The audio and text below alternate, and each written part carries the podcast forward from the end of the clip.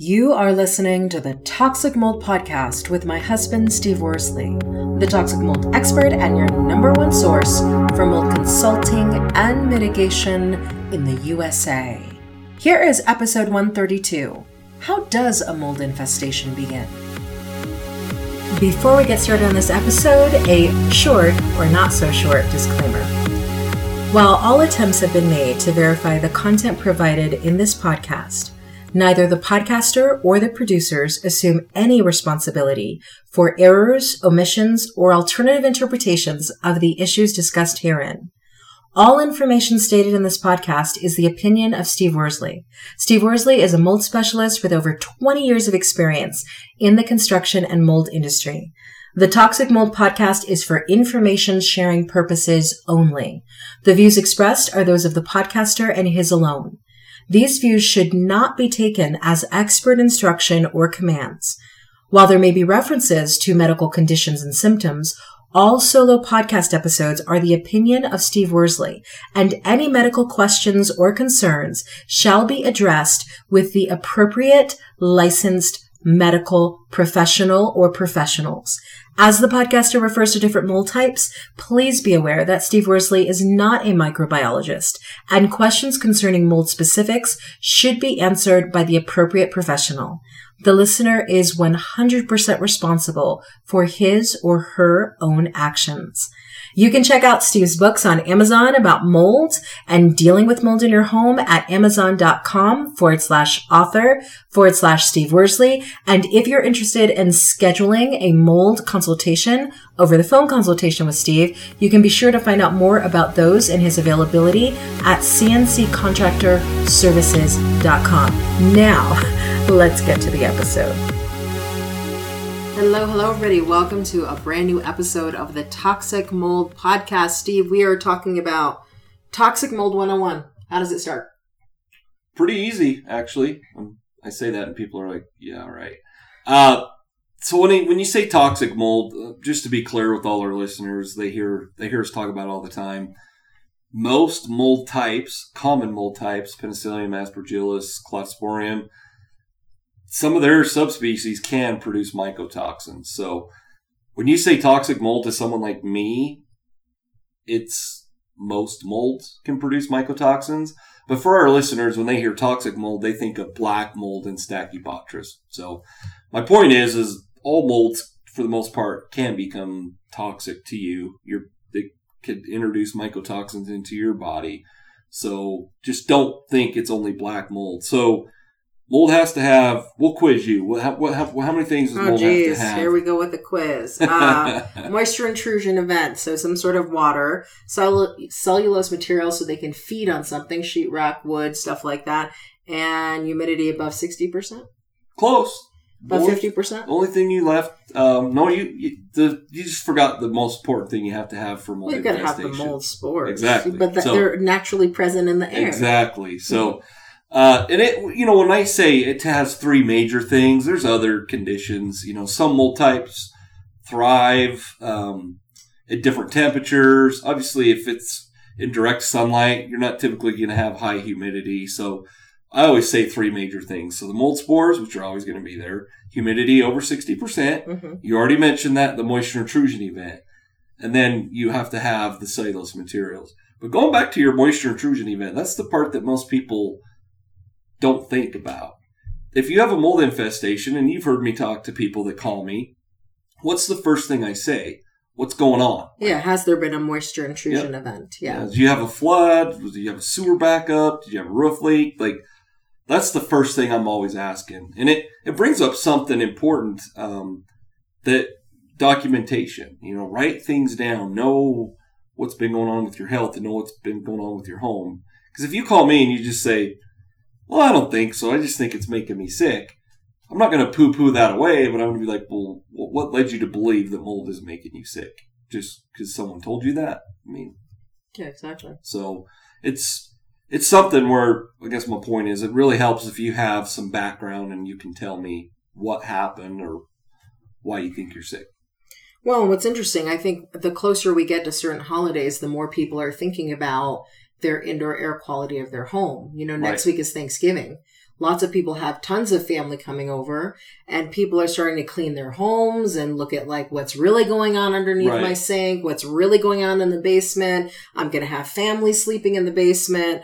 So, Well, and you, we we talked about this I think last year or two years ago, going and staying at your you know your crazy aunt's home that that she's she she hoards everything and the air quality just always smells weird in there. I mean, yeah. So you you have a good point. Like people are you know traveling. Hopefully, people are the whole COVID thing. Hopefully, is going to be put behind us soon. But you know, they're they're they're they could be exposing people coming into their home, or they could be exposing their self themselves going to someone else's home. So it brings up a great point. Absolutely. And I mean, uh, there are some people who are kind of OCD about their homes and they, you know, they can't watch everybody, what everybody's doing and their habits and how they use their shower. But then when everybody leaves at their house after Thanksgiving, they want to inspect everything to make sure that nobody caused a leak, nobody caused a problem, you know? Right. So this is a good episode because people need to understand, well, what constitutes a problem or problematic behavior? Where does it actually start? Uh, a lot of times we talk about it. Our listeners already know this. Um, but we we can never talk about high humidity without bringing up your showers that are. I think like the hot. the bathrooms, like it feels like 200 degrees when I go in there. It's like a sauna. It's amazing. and the humidity's always over 70. We have obviously humidity gauges, um, but you do you you you use preventative measures to to control that. And my point is with that is is if let's just say you're a teenage daughter and you're doing that every single day, and we're kind of not paying attention to that. We're down in the master bathroom, and you know, teenagers, we just or like teenagers will be teenagers. Well, if you have a teenager or a guest or somebody, someone in your home, that for over 48 hours they're keeping it the humidity above 60%, they're potentially causing a mold concern. And in a tactful way, you can tell them. It's a lot easier for me to tell them because I can go hand them one of my books or, you know, but, but, you know, the, the, the, there's, there are habits, like you said, that, that would lead to something like that. Hot showers is one of them. You know, another thing that, that a lot of people don't pay attention to is let's just say when you're washing dishes, you know, when you're done washing dishes, do you make sure you dry up the countertops around that sink? Because if you don't, over time, that water can keep getting, you know, more or less underneath that the lip of the sink or the ledge, and then whatever type of countertops you have, if there's any cellulose materials, you know, it might take ten years, but you're the, that wood will suck up the water, and it just it's like a wick, and it'll just start expanding. And when you go to replace it, you might have a bunch of mold concerns you never even knew about. That's true. So that you know that's another thing. Um, showers. When I when I say showers themselves, we talk about the humidity, but a lot of people don't pay attention to, and we see it pretty much at every hotel we go to, that they don't close that shower curtain all the way, Mhm. and so the water gets out, and it, it's right there adjacent to the tub, and then that causes concerns. So there's a lot of you know we talked a few weeks ago about uh, food and, and beverages in bedrooms. You know, make sure your kids aren't leaving food that's you know growing who knows what kinds of molds underneath their bed for months, Mhm. and that child could be getting sick all the time, and nobody knows why, and then you find that. So So, are there things that people should be on the lookout for that really point to this is the beginning of a mold infestation? So the first thing you typically see is water stains. You would you would see, and and it doesn't have to be just a water stain. It could be the the wood is swelling. You know, say it's door trim or, or baseboard. You see that it starts it's starting to swell and get thicker and thicker. You know, it wasn't that long ago. I had to do the little touch up stuff on the deck. Remember? Yeah. and it's the same concept. That wood was, you know, it's outside, but the wood was, uh, you know, pretty pretty compromised by the moisture, and so I had to replace it. And it's the same concept inside. So watch for moisture stains, um, you know, wood that's swelling, um, cracks in the walls, ceilings. And one thing that you know we have in the mold box that's very handy that we talked about earlier is humidity gauges. Yeah. we have several throughout the the house, and it you can buy nice ones, and for less than hundred dollars, you can have one, a nice one in in the rooms you need them in. Mainly, you know, like in bathrooms, mechanical room, basement, and things like that. So, definitely, you're, you're talking about pre- prevention is the cure. Yeah, yeah. Prevention's. You know, I deal with a lot of uh, a lot of our mold mitigation jobs are typically, um, you know, in a basement that's not finished or a crawl space, and you know, I advise my clients and I tell them, you know, like a crawl space, how do you monitor that humidity all the time? You, like you go down there. Well, no, there's there's all sorts of our technology is so amazing these days, but you can literally put a sensor that runs off of a battery, 9 volt, AA, whatever they are, and it can be Bluetooth to your phone or to the display up in the living area. Mm-hmm. So you literally can see every day, no different than what we can see what the temperature and humidity is outside compared to in here. It's just a sensor. There's there's tons of different things you can do with that. There's also um, it's called I call it a, a moisture alarm or water alarm. But there's an actual sensor that you could put, let's say, on the floor of your mechanical room by your water heater, Mhm. And it literally it has a wire. Usually, then it goes up to to a box.